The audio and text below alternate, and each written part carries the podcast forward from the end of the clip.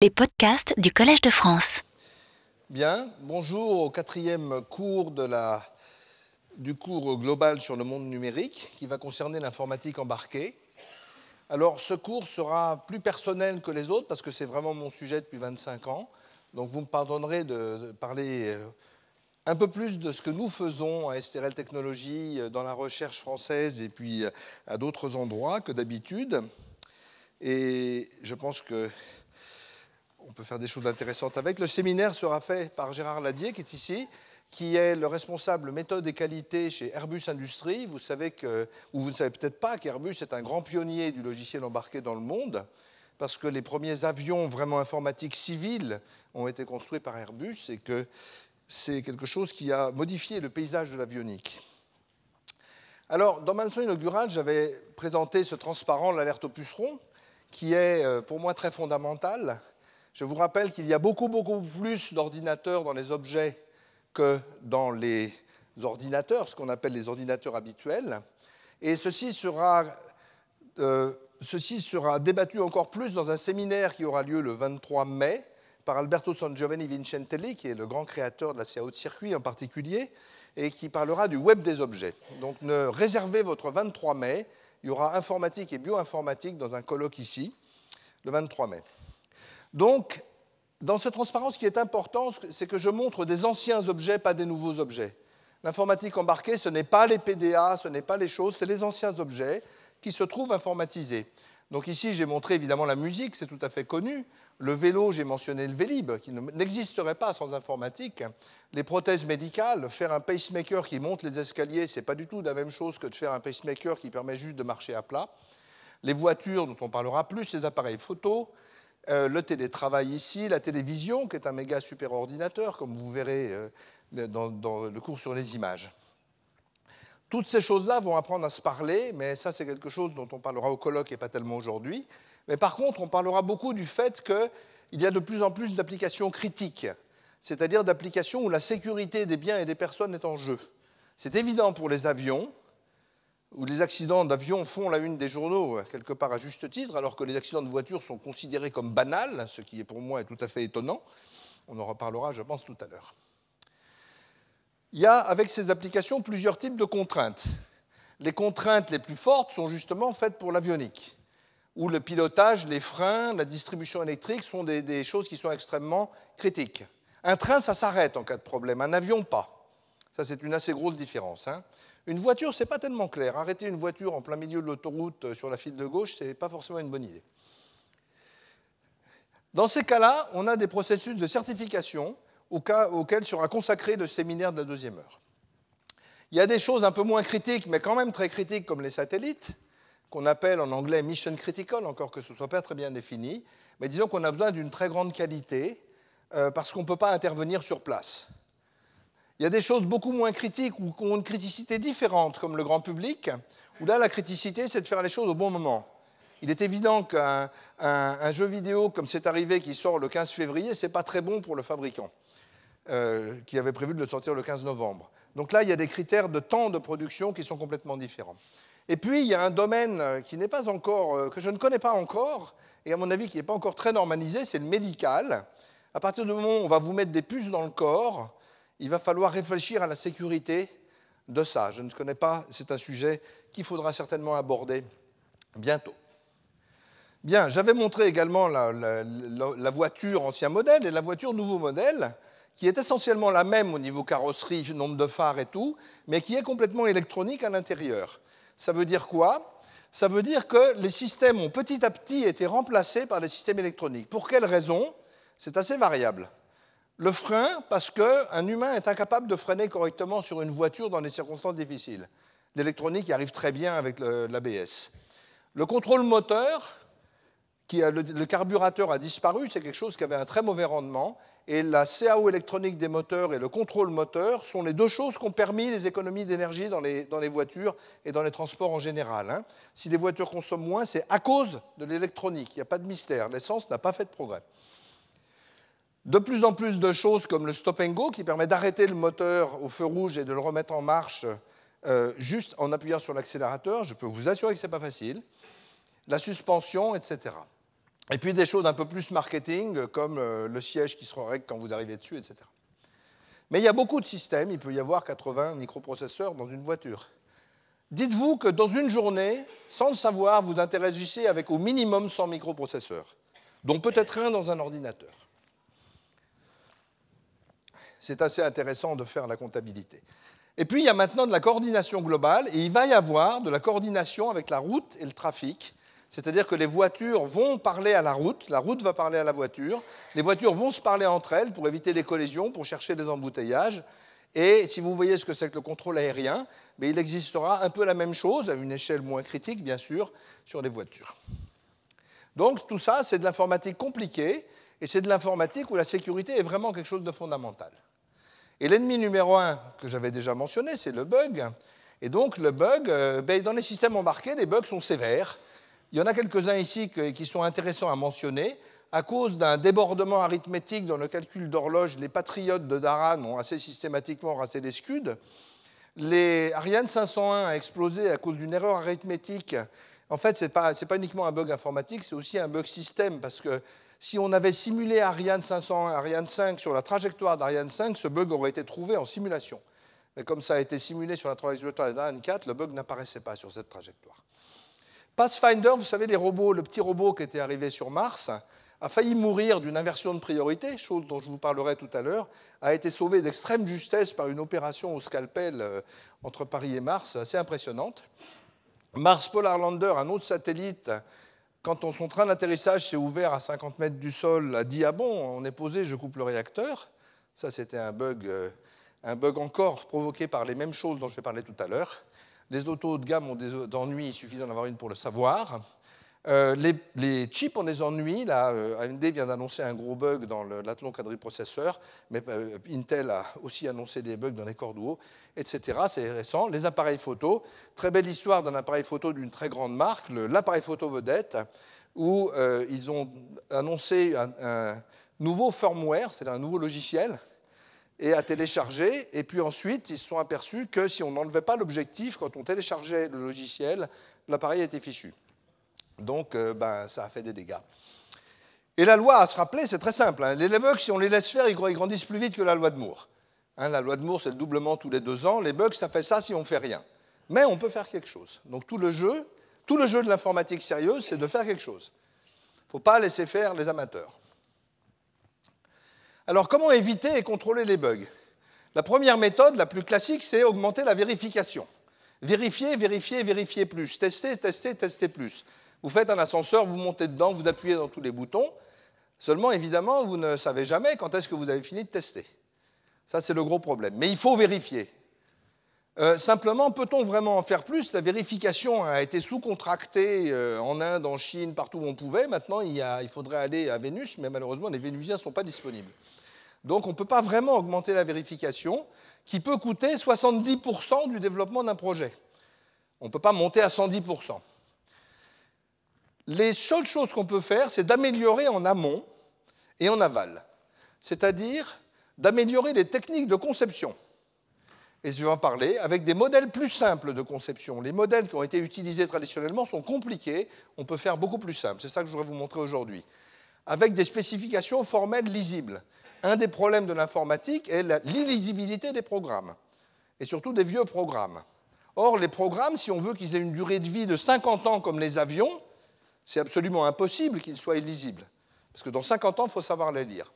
Et puis de meilleurs outils, avec des maquettes virtuelles, avec de la génération automatique de code embarqué sain, et avec de la vérification formelle de propriétés critiques qui sera l'objet du prochain cours. Donc il faut une approche qui soit complètement scientifique et complètement industrielle en même temps. Si vous faites que l'un ou l'autre, ça ne va pas marcher. Ça, ça a fait ses preuves et on peut le montrer un peu partout. Alors, les systèmes embarqués par rapport aux systèmes classiques ont des caractéristiques un peu spéciales qu'il faut absolument détailler. La première, c'est la question du déterminisme. Qu'est-ce que ça veut dire déterministe? Réaction toujours identique aux mêmes sollicitations. Quand j'appuie sur mon frein dans la même configuration de la voiture et de la route, la voiture freine pareil. Ça paraît totalement évident. Euh, c'est évident dans le contrôle de vol. Le contrôle de vol, c'est complètement déterministe mathématiquement parlant, et il faut qu'informatiquement, ça le soit aussi. Quand on compte les roues de train, ce qui est fondamental pour toute la signalisation, il faut qu'on compte les roues du train. Il ne faut pas qu'on compte les roues du train à peu près. Hein, sinon, euh, la signalisation. Et, c'est compliqué de compter les roues de train. Je peux vous assurer que c'est compliqué. Pensez à compter les roues d'un TGV quand il passe à 350 à l'heure. Vous verrez que ce n'est pas du tout un problème simple et c'est un gros problème. Il y a aussi des systèmes non déterministes, c'est-à-dire les réactions ne sont pas les mêmes à deux sollicitations. Ça, c'est normal dans le web. Vous cliquez deux fois, vous obtenez deux résultats différents. Mais ça, c'est normal. Le web, c'est un gigantesque ordinateur extrêmement lent qui vous donne des résultats à peu près faux sur n'importe quelle question idiote. Hein. C'est une bonne définition, et c'est quand même très utile. C'est quand même très utile. Mais ça ne fait pas ce qu'il faut pour piloter un avion. C'est autre chose. C'est un autre problème. L'informatique n'est pas unique, elle est très diverse.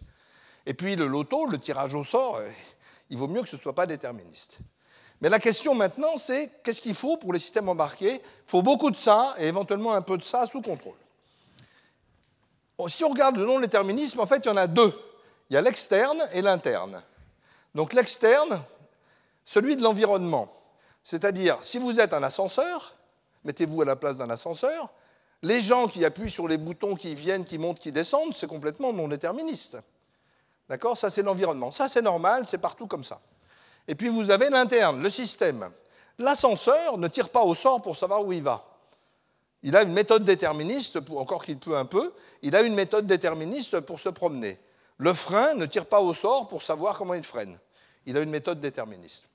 La différence, vous pouvez la comprendre comme ça. Vous avez une machine à café qui peut servir du café ou du thé. Il y en a deux sortes. Il y en a une non déterministe externe. Vous avez un bouton café, un bouton thé, vous choisissez café ou thé. L'autre non déterministe interne, vous avez un seul bouton et vous avez soit du thé, soit du café, ça dépend de la machine. Ça, ça explique bien la différence. Et souvent, les gens ne, prêtent pas assez d'attention à cette différence qui est absolument essentielle. Donc non déterministe externe, normal, interne, il faut faire attention. Temps réel. On est dans des systèmes où le temps est fondamental. Freiner, c'est pas avec un temps quelconque. D'accord? Vous avez un obstacle, vous avez un certain temps pour freiner, il faut le respecter. Et donc, il y a énormément de choses qui peuvent avoir du temps réel. Fort, ça ne veut pas forcément dire rapide. Mettons sur un Airbus, vous allez piloter à 100 Hz. Mettons, c'est ça, je pense 100 Hz. 100 fois par seconde pour faire les calculs. Si vous les faites 3000 fois par seconde, ça ne sert absolument à rien. D'accord? Euh, Dans un airbag, il faut aller plus vite, mais moins souvent. Vous voyez, il y a différentes, euh, différentes choses. Donc le temps réel fort, c'est très facile. Il y a un slogan militaire bien connu avant l'heure, c'est pas l'heure, après l'heure, c'est plus l'heure. C'est comme ça qu'on le caractérise. Et vous avez aussi du temps réel plus faible qui demande des temps de réponse raisonnables, mais quand même raisonnables. Par exemple, démarrer un GPS, si ça met deux heures, c'est complètement inutile. Euh, la surveillance de bon fonctionnement dans un train ou dans une voiture, ce n'est pas du temps réel aussi critique que le, pilotage, mais c'est du temps réel. La gestion des limites de vitesse, vous avez une certaine marge, mais pas trop, hein, avant les radars, etc. Donc, déterminisme, temps réel de choses qu'on ne retrouve pas dans d'autres applications. Hein. Si vous faites du Word euh, ou de l'Excel, euh, ça n'a pas d'importance. Parallélisme, ça c'est plus compliqué. Donc le parallélisme, c'est quoi? C'est des systèmes d'embarqués comportent toujours des activités parallèles. Parallèle, ça veut dire euh, intuitivement, il y a plusieurs agents à l'œuvre en même temps. Ce n'est pas un doigt dans le programme, il faut plein de doigts pour faire les choses. Alors il y en a deux sortes, compact et distribué. Compact, ça veut dire c'est vraiment très conceptuel, c'est dans un objet qui n'est pas forcément très gros. Par exemple, les quatre roues d'une voiture. Un, bon freinage va synchroniser les quatre roues, mais il ne synchronise pas une voiture à quatre roues. Il n'y a pas de voiture à 2000 roues à grande distance. Hein. Donc c'est un système compact. Le pilotage, trois axes dans un avion. Hein, euh, roll, pitch et yaw, je ne sais plus comment on dit en français. Et euh, il n'y a que trois axes, il n'y a pas beaucoup d'avions à quatre axes. Mais c'est quand même très parallèle. C'est-à-dire si on ne sait pas, si on ne comprend pas le parallélisme, on ne peut pas écrire ces applications raisonnablement. Et puis d'applications distribuées parallèles, par exemple l'ensemble des avions sur la Terre, ben, tous les avions avancent en parallèle, et là on a un système vaste et distribué. Mais ce n'est pas la même chose, les contraintes sont plus faibles et heureusement. Donc une grande question, c'est comment programmer et vérifier le parallélisme. Et là, il y a plusieurs technologies. Il y en a une qui est très traditionnelle parce que ce monde de l'embarqué est un monde qui a vécu un peu, en marge du monde de l'informatique principale. Et il y a beaucoup de choses qui ont été réinventées euh, ici ou là de techniques plus ou moins classiques, mais la, méthode classique, c'est d'avoir des tâches et un système avec un ordonnancement dynamique ou statique. Ça, je vais vous expliquer. Il y a une autre méthode que je ne vous expliquerai pas et qui est surtout euh, employée par les gens qui ne connaissent pas trop le sujet, qui est d'avoir des traces, des threads et des callbacks de C ou Java. Ça, il faut essayer pour comprendre que ce n'est pas la bonne idée.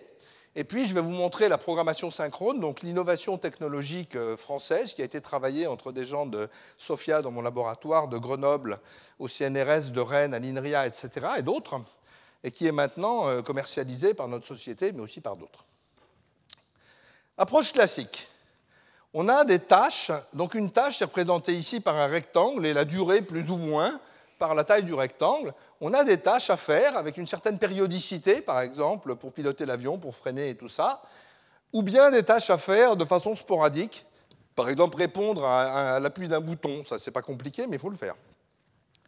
Et ces tâches peuvent avoir des dépendances. Par exemple, il faut faire trois rouges, euh, trois bleus après une rouge, ou bien cinq vertes après une bleue, etc. D'accord?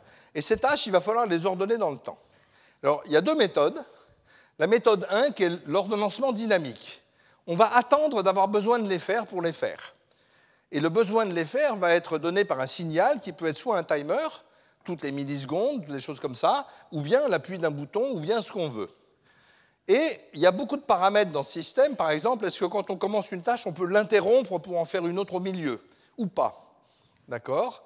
Euh, quand on a plusieurs tâches à faire, comment on choisit celle qu'on va faire? Quel est le jeu de priorité qu'on va employer? Ici, vous avez une exécution, vous avez la rouge, la bleue, un vert, un jaune qui s'est glissé, une sporadique, un marron qui s'est fait couper en deux par une sporadique jaune qui avait une plus grande priorité que le marron. Couper en deux une tâche, c'est pas simple, il hein, ne faut pas croire, ça coûte cher et ça fait des interférences. Et puis, etc. Donc, on a une exécution qui est très souple, qui est compliquée, mais qui est extrêmement difficile à analyser et qui fabrique des bugs absolument sournois. J'ai mentionné Pathfinder. Quand Pathfinder s'est allumé, le système a commencé à exécuter ses tâches et les tâches de basse priorité ont pris le pouvoir sur les tâches de haute priorité. Donc le robot faisait rien. Heureusement, il y avait un système à côté, un petit microprocesseur qui regardait et qui disait le robot ne fait rien, je reboot. Et le temps que l'inversion se produise, il y avait un tout petit temps qui a permis aux ingénieurs de la NASA de télécharger des patchs à la table de priorité du système pour arriver à la faire marcher quand même. Euh, à chaque fois qu'on télécharge un truc sur Mars, c'est 15 minutes aller-retour pour savoir ce qui s'est passé. Hein, donc ça doit être un peu l'angoisse. Il y en a eu d'autres des comme ça. Il y en a eu d'autres. C'est un bug classique, hein, l'inversion de priorité des tâches. Alors pour éviter ça, on peut faire euh, le contraire. On peut faire un ordonnancement statique. Donc on va définir un ordre constant par exemple, un rouge, un bleu, plusieurs verts avec des marrons entre-temps. On exécute la tâche en entier de façon complètement constante. Tout ça, c'est prédictible. On va laisser quelques trous pour installer des sporadiques. Donc ça, c'est bien, c'est prédictible, ça a été très employé, c'est toujours très employé, mais ça a un gros défaut, c'est que c'est assez instable. C'est-à-dire que quand on change un peu la spécification, ce système-là peut exploser complètement, peut devenir infaisable, peut, et c'est pas très, c'est pas très, c'est un peu, euh, c'est un peu difficile à manier. Alors les deux sont utilisés, les deux ont leurs avantages et leurs inconvénients, et tous les deux sont durs. C'est-à-dire entre le moment où on croit que ça marche et le moment où ça marche vraiment, il peut y avoir un délai assez long. Bien. Et en plus, on tombe maintenant sur des goulots d'étranglement liés à la taille des systèmes. Au début, dans une voiture, il y avait quelques centaines de lignes de code. Maintenant, il y en a quelques millions. Donc on ne raisonne plus pareil. Alors la complexité va en croissant. Il y a de plus en plus de choses à faire. Et c'est de plus en plus compliqué à dire ce qu'il faut faire la recherche de performance accroît la complexité, et en particulier l'idée toute simple à la base de répartir les fonctions, c'est-à-dire de dire j'ai qu'à mettre les trucs sur plusieurs calculateurs, c'est une idée qui est extrêmement complexe à contrôler parce qu'elle augmente le non-déterminisme. Et augmenter le non-déterminisme, le prix à payer, c'est la vérification et la sécurité. Donc c'est quelque chose, c'est une idée qu'il faut regarder avec un grand soin. Il faut le faire, mais il faut le regarder avec un grand soin. J'en parlerai à la fin. Et vraiment, le, goulot, c'est la vérification, parce qu'en particulier, le non-déterminisme externe ou interne fait exploser le nombre de tests. Le nombre déterminisme externe fait déjà que le nombre de tests est très grand. Si en plus vous avez du non-déterminisme interne, ça devient tout à fait difficile. Euh, l'interaction matérielle-logicielle peut être compliquée, j'en parlerai pas. Mais le slogan, c'est la, la répartition est une idée quelquefois naïve pour simplifier le matériel, mais ça ne simplifie pas la vérification. C'est une bonne idée, mais il faut la prendre très sérieusement. Bien. Comment est-ce qu'on peut aller plus loin? Eh bien, on peut aller plus loin en regardant l'anatomie des applications. Quand on fait de la médecine, on n'a pas des médicaments pour l'homme. On a des médicaments pour le foie, pour le rein, pour le cerveau, pour le cœur. Il n'y a pas de médicaments pour l'homme. En informatique, c'est pareil. dans une application informatique, il y a plusieurs organes assez différents, et c'est ça qu'on va regarder. Premier organe, le contrôle continu. Vous avez votre avion, il y a du vent à gauche, il faut tourner un peu à gauche. Ça, c'est le contrôle continu, version simplifiée. Alors ça, ça se fait, des ingénieurs automaticiens qui font des équations différentielles, du filtrage numérique, utilisent des systèmes comme MATLAB, Scilab, qui sont des systèmes de calcul scientifique sur ordinateur, qui sont bien pour faire du système, mais pas du tout pour faire des logiciels. Euh, les, formalismes dits mathématiques sont en général absolument pas assez rigoureux pour faire du logiciel, euh, pour des raisons d'ailleurs un peu étonnantes. Il y a aussi les, automates. Donc les automates, je vous en montrer, c'est le contraire, c'est des trucs qui n'arrêtent pas de changer. Contrôle continu n'arrête pas de faire pareil, l'automate n'arrête pas de changer. Vous appuyez sur une touche de votre téléphone, votre téléphone change, l'écran change et tout ça. Ça, c'est un automate. Là, il y en a beaucoup. Le calcul. Alors, il y en a du calcul dans ces systèmes. Euh, par exemple, le GPS, ça fait des calculs de relativité générale. C'est l'endroit où la relativité générale s'applique. Et le web, c'est-à-dire l'interface machine un peu lente, un peu molle, pas forcément en temps réel, il y a, ça aussi, c'est moins important. Mais il y a surtout ça, ça, CC, FSM et Calc.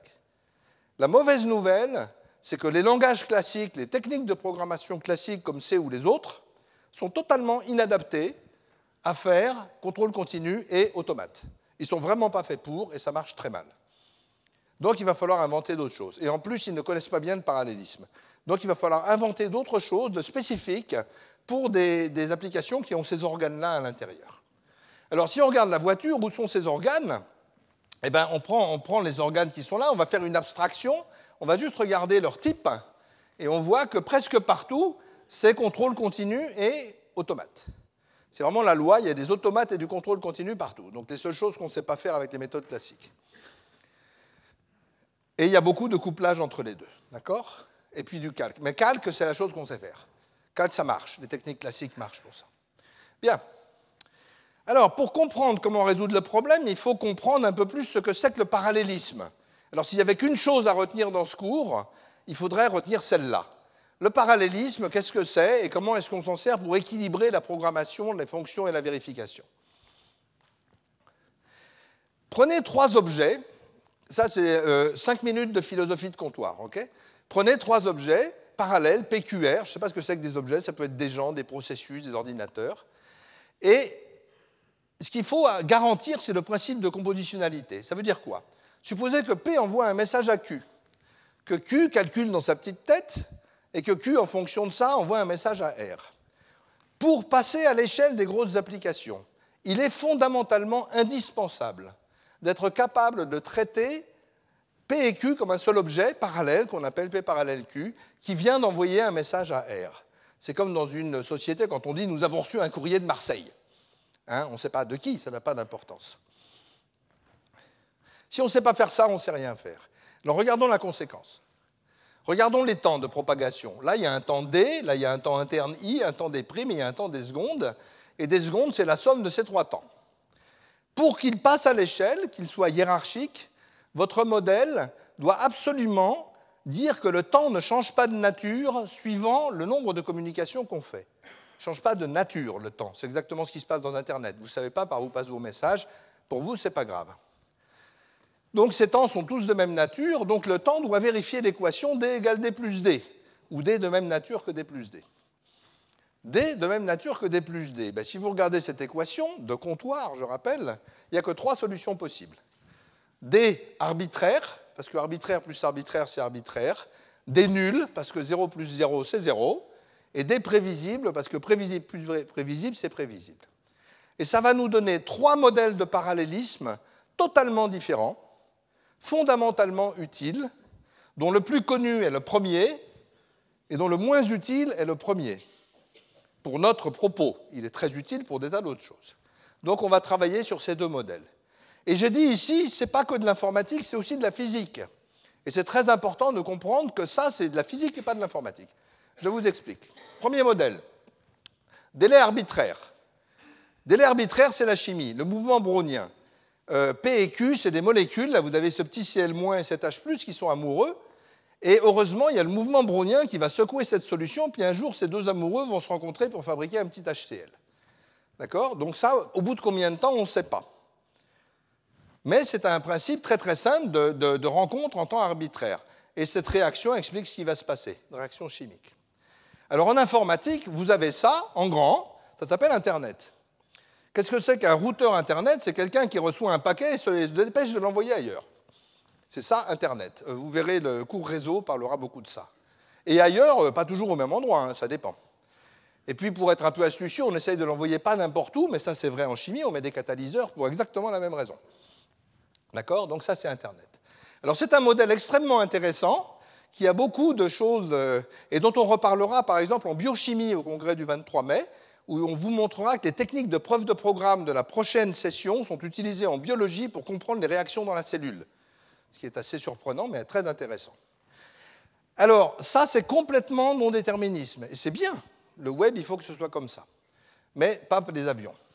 Il y a un seul sous-modèle de ça qui est vraiment important, c'est le modèle des réseaux de Cannes, dû à Gilles Cannes, malheureusement disparu il y a deux ans, et l'idée, c'est d'avoir des processus ici qui sont localement déterministes chacun et qui se parlent en envoyant des données qui sont stockées dans des tampons, dans des FIFO infinis. Et ça, c'est quelque chose de, merveilleux parce que c'est le premier modèle du parallélisme qui a eu une sémantique mathématique complètement belle et bien définie et qui a influencé toute la suite et en particulier tout ce qu'on a fait nous. Donc il s'agit ici d'un parallélisme globalement déterministe, c'est-à-dire que le résultat, ce qui sort ici, est complètement déterministe dans les valeurs mais pas dans le temps on ne peut pas faire de temps réel tel que, mais c'est un modèle qui est extrêmement précieux et qui est très utilisé, par exemple, dans la télévision.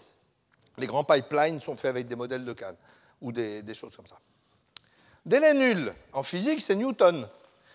Vous avez PQ et R, là, hein, la Terre, la Lune et, le, Qu'est-ce qu'ils font? Mais Si on regarde en termes d'information, ce qu'ils font, c'est qu'ils n'arrêtent pas de se parler. Je suis là, je pèse tant. Bon, ben, je vais là. D'accord? Donc chacun, si vous regardez la théorie de Newton, c'est ça qu'elle fait chacun envoie à tout le monde sa position et sa masse à tout moment en temps zéro. C'est comme ça que vous pouvez lire les équations de Newton. C'est un système extrêmement parallèle, il y a quelques étoiles dans le ciel, complètement déterministe, opposé total de la chimie, et les calculs y sont faisables. Alors, on sait qu'ils ne sont pas faisables parce que les trois corps, ça, on ne sait pas faire. Mais quand on voit comment on envoie les satellites, à quelle précision on les envoie 15 ans avant, ça veut dire que les calculs sont faisables pour ce qu'on veut faire. Un modèle physique, il ne faut pas qu'il soit exact, il faut qu'il soit juste assez exact pour ce qu'on veut faire. Hein. Jamais oublier ça. Bien. Alors, ça, ça va nous servir beaucoup, et en programmation, on va l'utiliser beaucoup. Troisième modèle, la vibration. La vibration, c'est quoi? C'est la propagation en temps prévisible, ici de la voix ou de la lumière, du son, de l'électricité, des vagues ou du compteur ordinal d'un ordinateur. Donc ça veut dire qu'on connaît le temps, plus ou moins le temps de propagation des choses. Et c'est les deux modèles, zéro délai et propagation, qui vont nous servir, parce qu'ils sont très profondément reliés par un phénomène extrêmement simple, c'est que la vibration, si on s'y prend bien, sait implémenter le délai, nul. Qu'est-ce que ça veut dire? Ça veut dire qu'en ce moment, vous êtes en train d'ignorer la vitesse du son. Vous êtes en train de négliger la vitesse du son, parce que la pièce est assez petite. On ne pourrait pas le faire si on était à l'autre bout du monde. Donc, si la pièce est assez petite, on peut négliger la vitesse du son, et ça nous donne notre méthodologie qui est programmée en délai nul, parce que c'est beaucoup plus simple, implémentée en délai prévisible, parce que c'est faisable, et contrôler la taille de la pièce. Ça veut dire une séparation des intérêts entre la conception et l'implémentation. Et ça, c'est quelque chose qu'on a déjà vu. On l'a déjà vu dans le court-circuit, où j'avais dit il y a deux modèles des circuits, le modèle vibratoire de l'électricité, de sa propagation, et le modèle temps zéro des équations, où on dit un circuit, c'est un truc qui résout magiquement des équations. Donc on a déjà dit ça. Et qu'est-ce qu'on a dit? Attendre le temps critique, c'est-à-dire le temps du plus long chemin de stabilisation, suffit pour résoudre des équations. Ça veut dire quoi?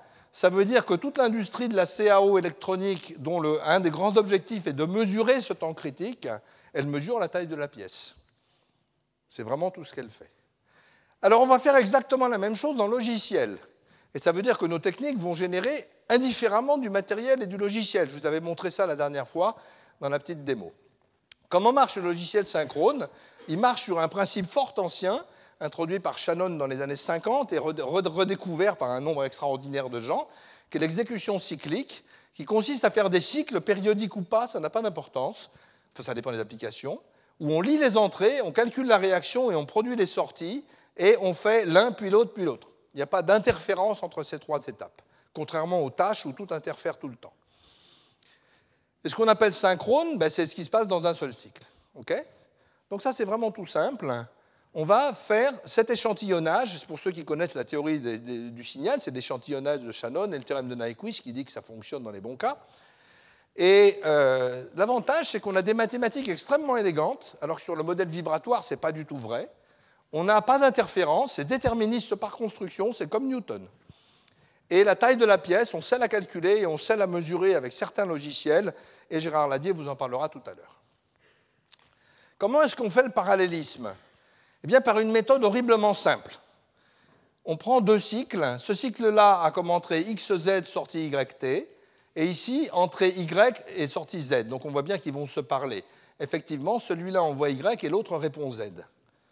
Alors si on avait un système parallèle classique, on calculerait ça, puis après on ferait un changement de contexte, opération horriblement lourde, on repasserait là-dedans, on reviendrait là, et euh, on aurait quelque chose de bien compliqué. Alors qu'il suffit simplement de mettre les équations dans le bon ordre.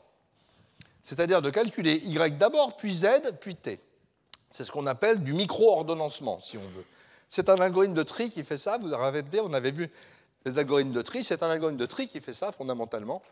Le tri est un des algorithmes les plus importants. Et ça suffit. Avantage, pour ceux qui connaissent les ennuis de la programmation parallèle, il n'y a pas de synchronisation, il n'y a pas de blocage, pas de deadlock, il n'y a pas de changement de contexte, il n'y a rien.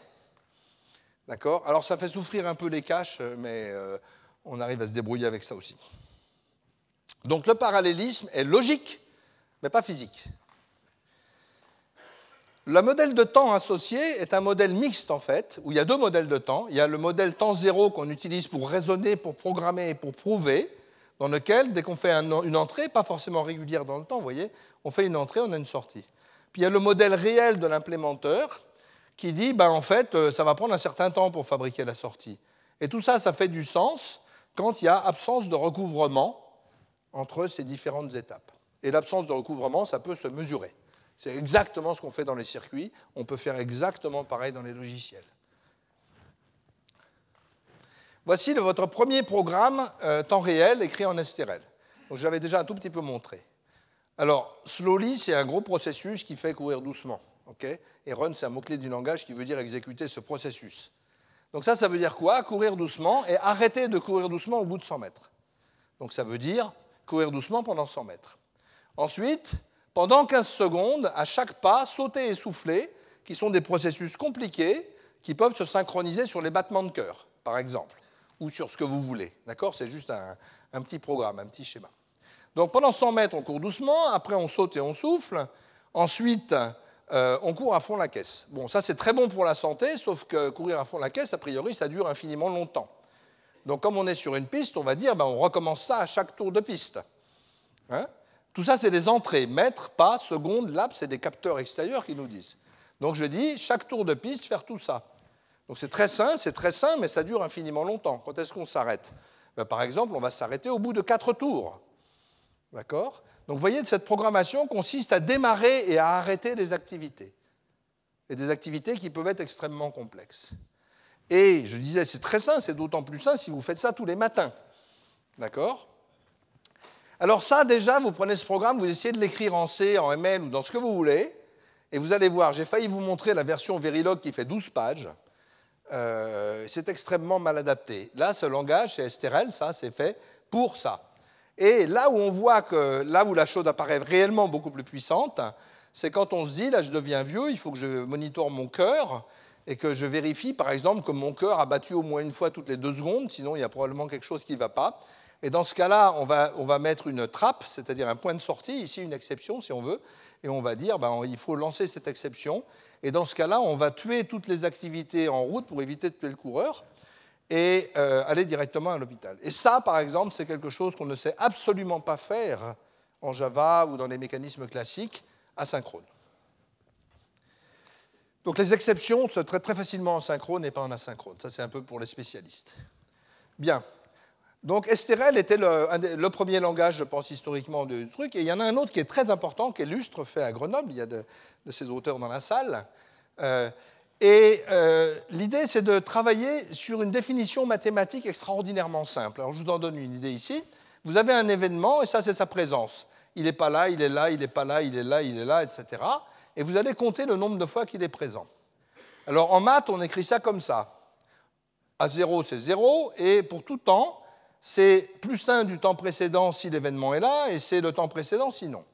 Définition très simple, mais les mathématiciens ont une vertu et un privilège, c'est qu'ils parlent à des hommes.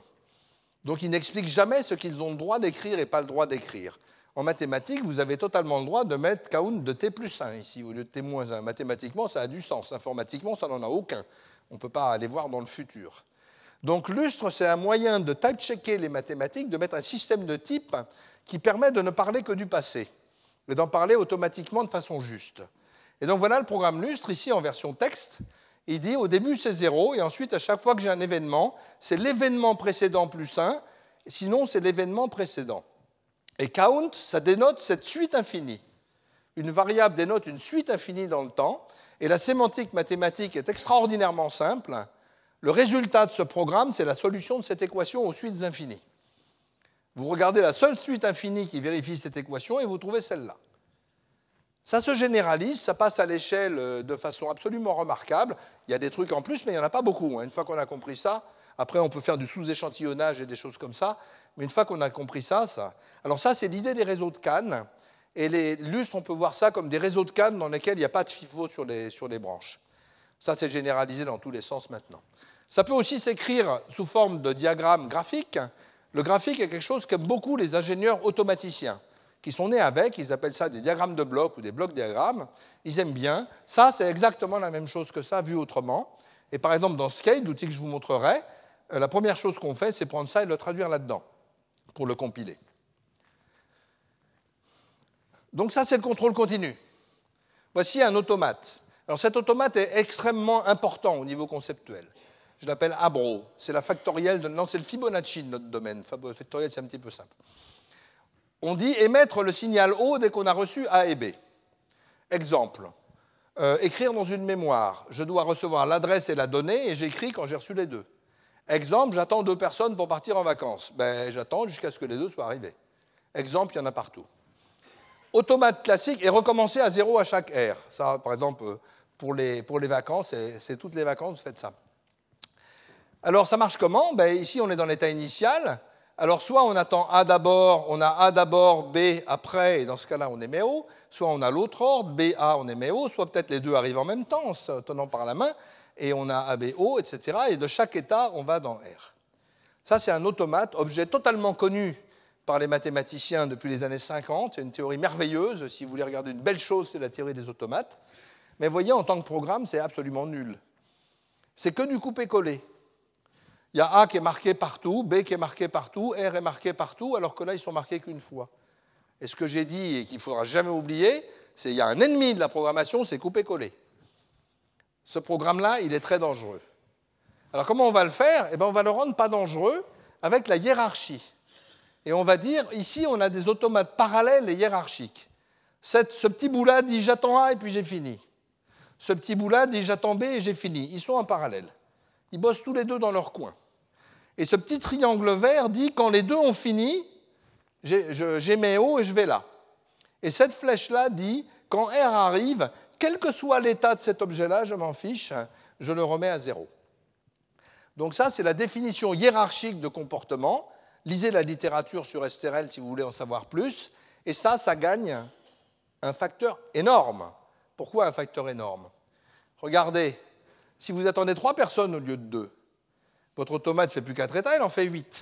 Quatre personnes, il en fait 16. Donc la méthode classique est exponentielle et la méthode hiérarchique est linéaire. Là, vous rajoutez juste un truc.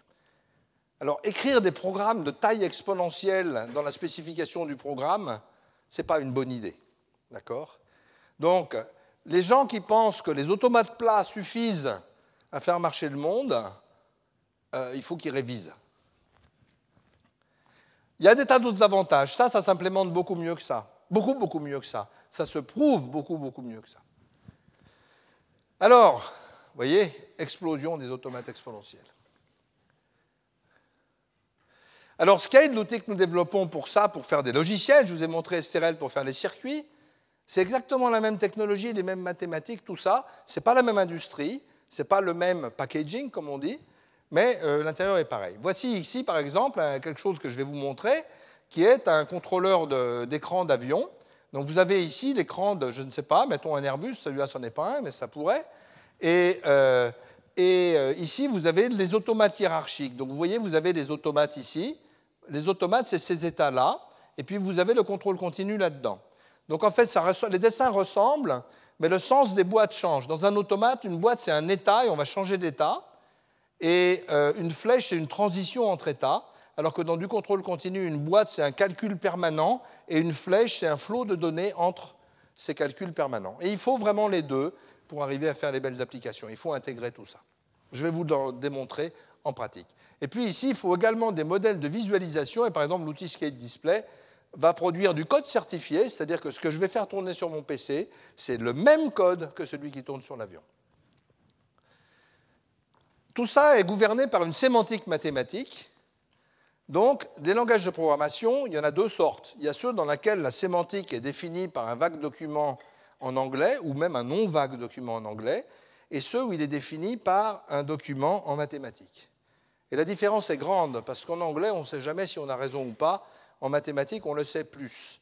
Et en mathématiques entièrement formalisées sur ordinateur, on le sait encore plus. Xavier Leroy vous avez présenté la dernière fois, très brièvement, un compilateur qui traduit C en langage machine de façon mathématiquement prouvée.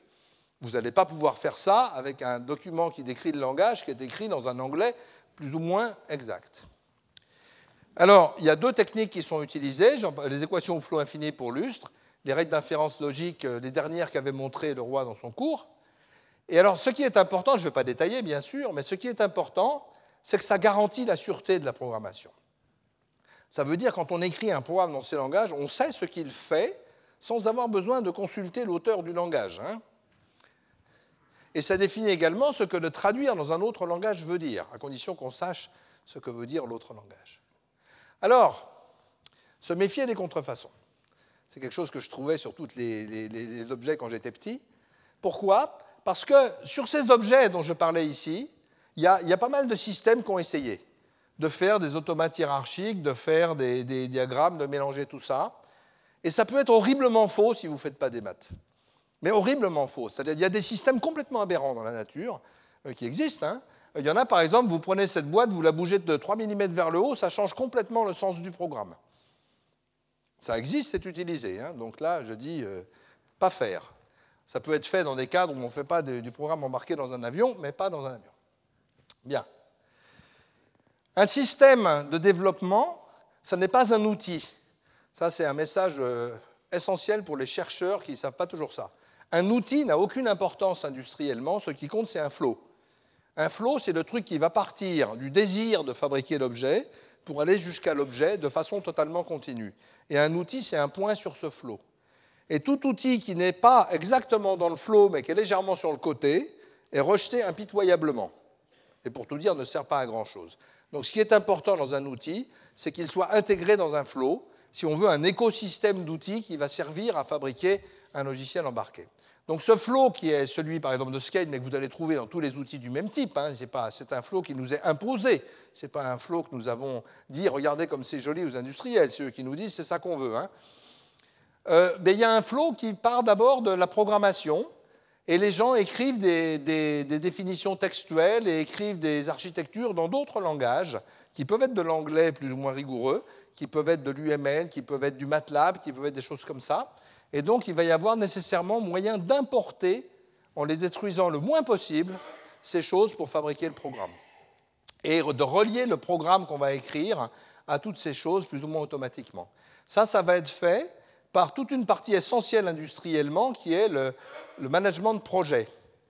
D'accord Qui va euh, bien tracer exactement quels sont les composants qu'on a, fabriquer la documentation automatiquement, et c'est très important parce que la documentation en certification, c'est absolument critique. Et les outils qui fabriquent la documentation doivent bien sûr être eux-mêmes très vérifiés, éventuellement certifiés. Ensuite, tout un pan de vérification et de validation. Il faut simuler les programmes pour être sûr qu'ils marchent. Et ensuite, une génération de code. Et la particularité, par exemple, de Skate, c'est que le générateur de code, celui qui va fabriquer le code qui va marcher dans l'avion, ou le train, ou la voiture, est lui-même qualifié avionique au niveau le plus haut. C'est-à-dire les critères de qualification du compilateur, du générateur de code, sont les mêmes que les critères de qualification de l'aile de l'avion, sauf qu'ils sont un peu plus spéciaux parce que c'est de l'informatique, ce dont va vous parler Gérard Ladier. Alors, le code généré, justement, il a des vertus, euh, et c'est pour ça qu'on génère du C, mais j'ai dit C est un langage potentiellement très dangereux, mais on va générer un tout petit sous-ensemble très simple de C qui n'a rien de dangereux parce qu'il va être structuré, il va avoir pas d'allocation mémoire dynamique, mais statique seulement, pas de jeu euh, subtil de pointeurs, euh, pas de récursion, ça c'est un peu plus accessoire, surtout un temps d'exécution borné et prévisible, et il va être optimisé raisonnablement pas trop. Optimiser trop, c'est... Hmm. Bon, les optimisations doivent être vérifiées aussi. Bien. Alors, c'est important de montrer à quoi ça ressemble. Donc, je vous fais une petite démonstration. Donc, voici ici une démonstration d'un contrôleur de vol. Une démonstration d'un contrôleur de vol. Alors, je vais revenir plutôt dans le, dans le contrôleur de vol lui-même. Donc le contrôleur de vol va ici avoir deux modes, un mode euh, manuel et un mode automatique. Et puis ça, c'est donc un automate très simple qui va basculer entre deux modes. Et là, ça va contrôler la vitesse et l'altitude. Et là-dedans, il y a des calculs qui vont être faits par des diagrammes de blocs et des alarmes qui vont être testées. Et vous voyez, je, je rentre hiérarchiquement à l'intérieur du design. Il faut pouvoir rentrer hiérarchiquement pour tenir la taille. Et à l'intérieur de ça, vous allez voir encore des automates et encore des, encore des, blocs diagrammes. Et donc tout ça, c'est complètement intégré. Là, c'est des blocs C'est une démo, c'est simple. La réalité, c'est pas ça. Hein, c'est plus compliqué. Et donc, ça, ça va être couplé à d'autres outils. Et ça va être couplé, par exemple, à, une réalisation sur le PC de l'écran de l'avion, avec le même code. C'est-à-dire, ce n'est pas un prototype euh, farceur, c'est une autre version du même code, mais avec une bibliothèque PC au lieu, des objets euh, matériels qui sont dans l'avion, qui sont extrêmement sécurisés, etc. Et puis, on va mettre un petit truc euh, ici qui n'est pas très important, qui va être un, mettons un bout de programmation classique en Java ou n'importe quoi, parce que ça, ce n'est pas du tout sur le chemin critique de sécurité, qui va permettre de commander la chose. Alors, si je démarre la simulation ici, je vais donner des consignes, par exemple. Vous voyez, on est dans cet état. Le, trait violet veut dire on est dans cet état. Et je vais donner des consignes de vitesse. Donc je vais aller ici et je vais demander d'augmenter la vitesse. On va mettre la vitesse à, mettons, 480. Alors ce n'est pas réaliste, hein, rassurez-vous. Et on va demander de mettre l'altitude à 2800.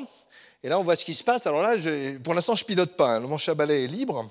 Donc il ne se passe certainement pas des choses extrêmement intéressantes, encore que. L'avion a décollé, donc il vole comme il peut. Mais ce que je vais faire immédiatement, vous voyez ici, on a des graphes qui vont permettre de visualiser la vitesse, l'altitude et tout.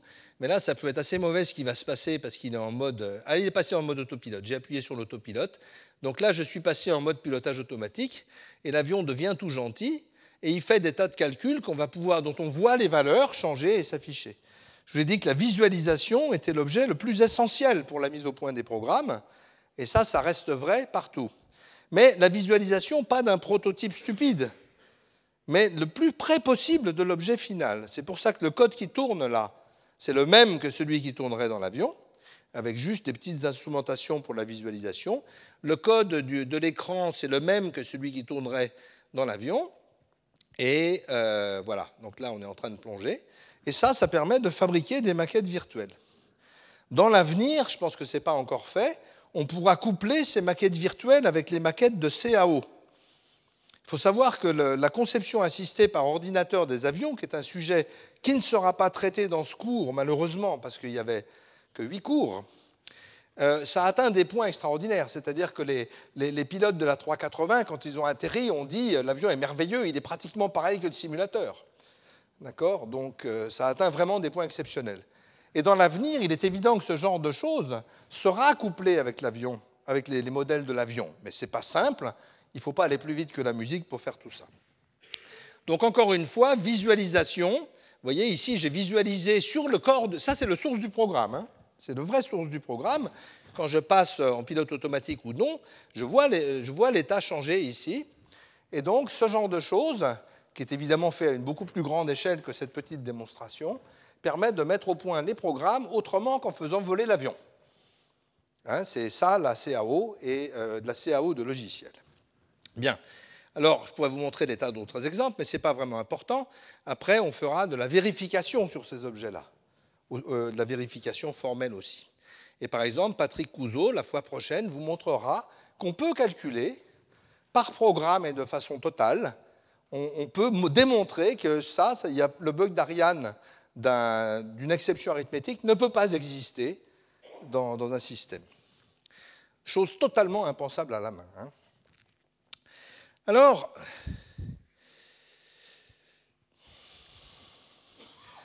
Tout ça, ce n'est pas des joujoux de, chercheurs, hein, ça sert. Par exemple, je ne sais pas combien de millions de lignes de code sont générées par cet outil ou des outils analogues dans, dans un Airbus, mais par exemple, dans la 380, vous avez juste les commandes de vol, le contrôle moteur, freinage et la direction, gestion électrique, le cockpit, donc des systèmes complètement critiques.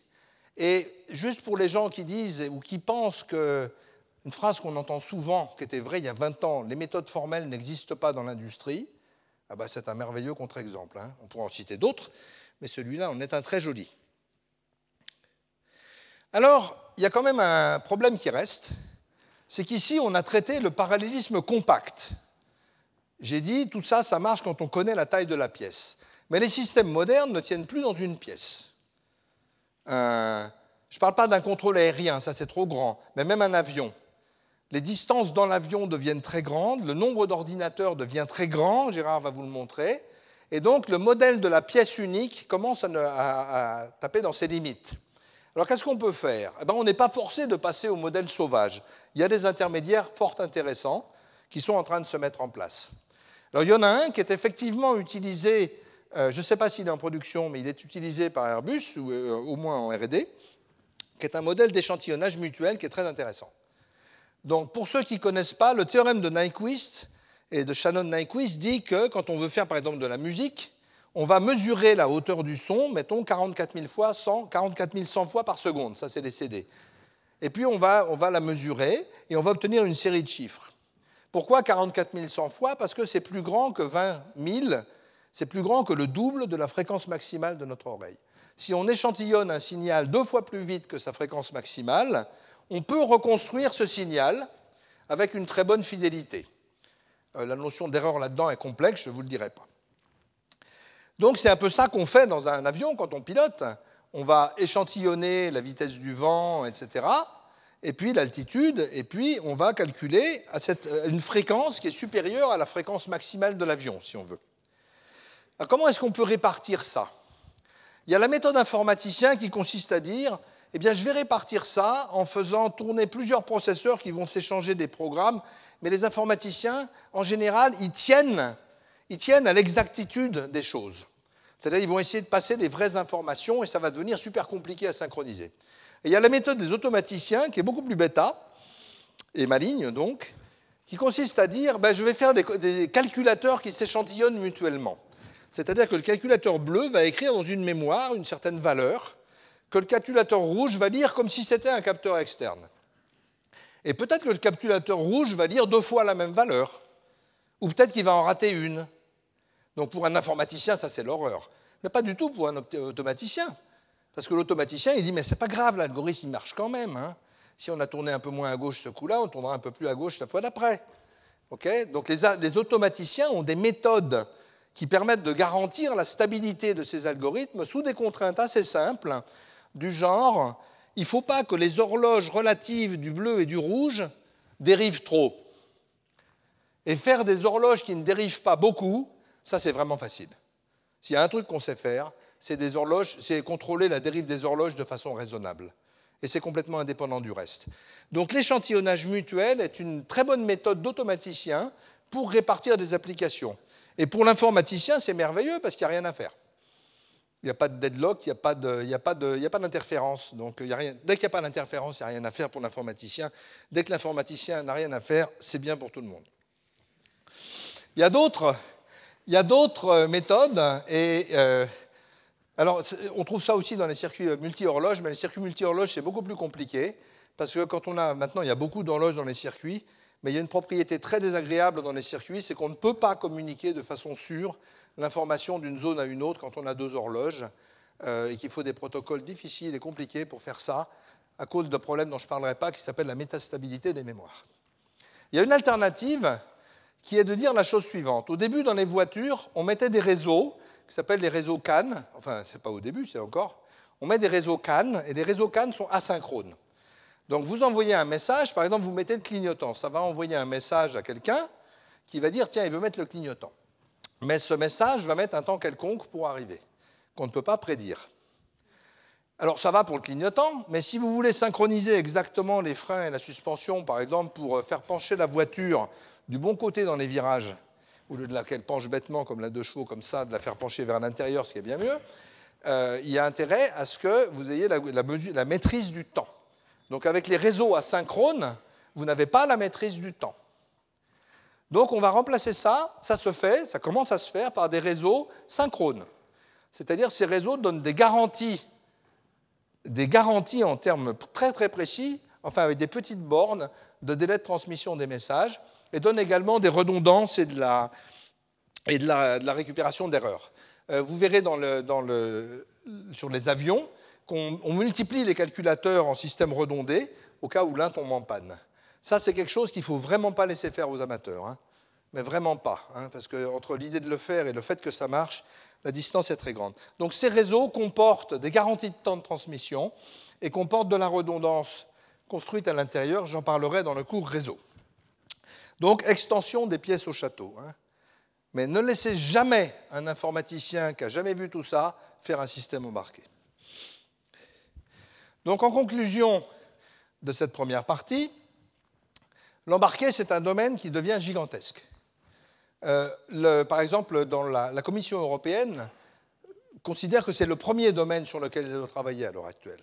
C'est un domaine dans lequel l'Europe est très fort, très forte également, euh, et en théorie et en pratique. Et vous verrez l'exemple d'Airbus qui a été vraiment pionnier dans le domaine. L'embarqué demande une conception absolument spécifique. Contrôle du parallélisme, contrôle du déterminisme, contrôle du temps réel, si vous ne faites pas ça, ça ne va pas marcher. Génération de code prédictible au maximum. Si vous ne faites pas ça, ça ne va pas marcher. Même pour les téléphones, hein, quand vous faites de la radio, c'est complètement du temps réel. Et ça demande des techniques de vérification spécifiques que nous verrons au prochain cours. On démontrera par exemple, on démontrera mathématiquement que l'ascenseur peut jamais voyager la porte ouverte ou des choses comme ça. Merci. Retrouvez tous les podcasts du Collège de France sur www.collège-de-france.fr.